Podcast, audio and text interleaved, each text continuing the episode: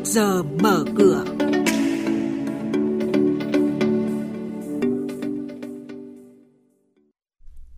Thưa quý vị, thưa các bạn, Ngân hàng Nhà nước yêu cầu các tổ chức tín dụng tiếp tục tháo gỡ cho khách hàng bị ảnh hưởng bởi dịch COVID-19. Tổng công ty cổ phần điện lực dầu khí Việt Nam sẽ chuyển nhượng toàn bộ gần 20 triệu cổ phần đang sở hữu. Nhận định diễn biến giao dịch tại Sở Giao dịch Hàng hóa Việt Nam là những thông tin đáng chú ý có trong trước giờ mở cửa sáng nay, được các biên tập viên chương trình thông tin chi tiết tới quý vị và các bạn. Thống đốc Ngân hàng Nhà nước Việt Nam ban hành văn bản số 1370 yêu cầu các tổ chức tín dụng, chi nhánh ngân hàng nước ngoài và ngân hàng nhà nước chi nhánh tỉnh, thành phố triển khai các biện pháp tăng cường phòng chống và tháo gỡ khó khăn do tác động của dịch COVID-19. Ngân hàng Nhà nước yêu cầu các tổ chức tín dụng chỉ đạo các chi nhánh, phòng giao dịch trong toàn hệ thống, đặc biệt là tại các địa bàn đang thực hiện giãn cách, phong tỏa, nghiêm túc thực hiện đúng theo các chỉ đạo của Thủ tướng Chính phủ, Ban chỉ đạo phòng chống dịch COVID-19 và các cấp chính quyền địa phương về phòng chống dịch COVID-19 chủ động xây dựng phương án đảm bảo cho hoạt động ngân hàng được an toàn liên tục và thông suốt trong mọi tình huống. Chính phủ vừa có văn bản giao Bộ Giao thông Vận tải, Bộ Tài chính và các đơn vị xem xét giải quyết theo thẩm quyền một số kiến nghị của Hiệp hội Doanh nghiệp Hàng không về hỗ trợ các hãng hàng không gặp khó khăn vì dịch COVID-19. Trong đó, Hiệp hội này kiến nghị chính phủ gói hỗ trợ tài chính ưu đãi, lãi suất cho doanh nghiệp hàng không vay với giá trị từ 25 đến 27.000 tỷ đồng. Ngân hàng đang giữ 185.000 tỷ đồng trái phiếu doanh nghiệp. Đây là số liệu được công ty chứng khoán SSI công bố trong báo cáo phân tích thị trường trái phiếu doanh nghiệp 2020. Cụ thể, trong phạm vi 14 ngân hàng thương mại mà SSI theo dõi, với tổng dư nợ tín dụng chiếm khoảng 76% thị phần tín dụng toàn hệ thống. Tổng số dư trái phiếu các tổ chức kinh tế mà các ngân hàng này đầu tư tại thời điểm 31 tháng 12 năm 2020 là khoảng 185.000 tỷ đồng, tăng 47% so với cuối năm 2019. Quý thính giả đang nghe chuyên mục Trước giờ mở cửa phát sóng trên kênh Thời sự VV1 từ thứ 2 đến thứ 6 hàng tuần trong theo dòng Thời sự sáng.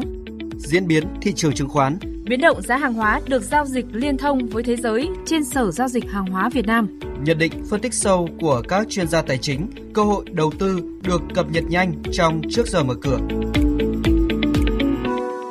Tiếp theo là thông tin các doanh nghiệp niêm yết trên các sàn giao dịch chứng khoán. Thưa quý vị và các bạn, Hội đồng Quản trị Tổng Công ty Cổ phần Điện lực Dầu khí Việt Nam PV Power, mã chứng khoán POW, đã thông qua phương án chuyển nhượng cổ phần của PV Power tại Công ty Cổ phần Máy, Thiết bị Dầu khí PV Machino. Theo đó, toàn bộ 19 triệu 931 nghìn cổ phần mà PV Power đang sở hữu tại PV Pacino sẽ được bán. PV Machino hiện có vốn điều lệ 386 tỷ đồng, trong đó PV Power đang nắm giữ 51,6% và đại diện phần vốn nhà nước. Công ty cổ phần bất động sản Khải Hoàn Len, mà chứng khoán KHG vừa thông báo chào bán 16 triệu cổ phiếu ra công chúng từ cổ phiếu của cổ đông lớn là ông Phan Tuấn Nghĩa, sinh năm 1995.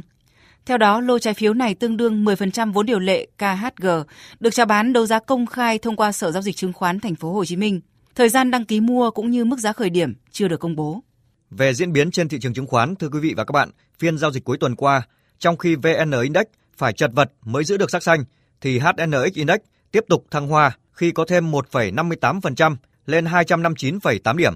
Đóng cửa phiên giao dịch, VN Index chỉ tăng 0,17 điểm lên 1.168,69 điểm, tương đương tăng 0,01%.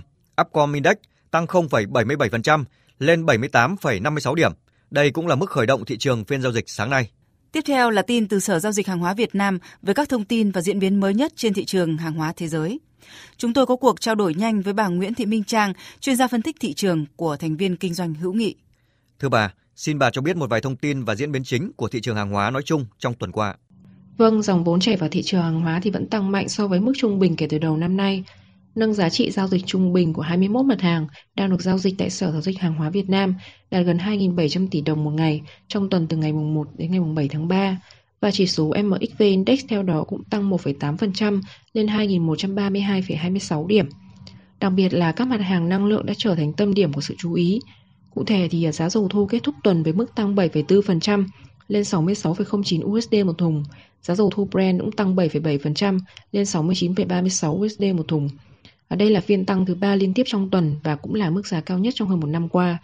Yếu tố chính đã hỗ trợ cho diễn biến này thì phải kể đến việc là tổ chức các nước xuất khẩu dầu mỏ OPEC cộng giữ nguyên mức cắt giảm sản lượng trong tháng 4 là khoảng 7 triệu thùng dầu một ngày.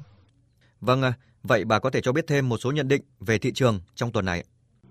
Thị trường tuần này thì có thể tiếp tục phản ứng tích cực với giá dầu thô Đồng thời thì nhà đầu tư cũng nên chú ý rằng việc giá dầu tăng mạnh sẽ tạo lực đỡ cho giá đường, bởi giá dầu thô cao hơn sẽ có lợi cho giá ethanol, thúc đẩy các nhà máy ép mía của Brazil chuyển hướng sản xuất và làm giảm nguồn cung đường. Ngoài ra thì thị trường đường cũng đón nhận thông tin hỗ trợ từ phía Ủy ban châu Âu khi tổ chức này dự báo rằng sản lượng đường niên vụ 2021-2022 của châu Âu có thể giảm 12% so với niên vụ trước, xuống còn 15,4 triệu tấn. Vâng, à, xin cảm ơn bà Nguyễn Thị Minh Trang về cuộc trao đổi này.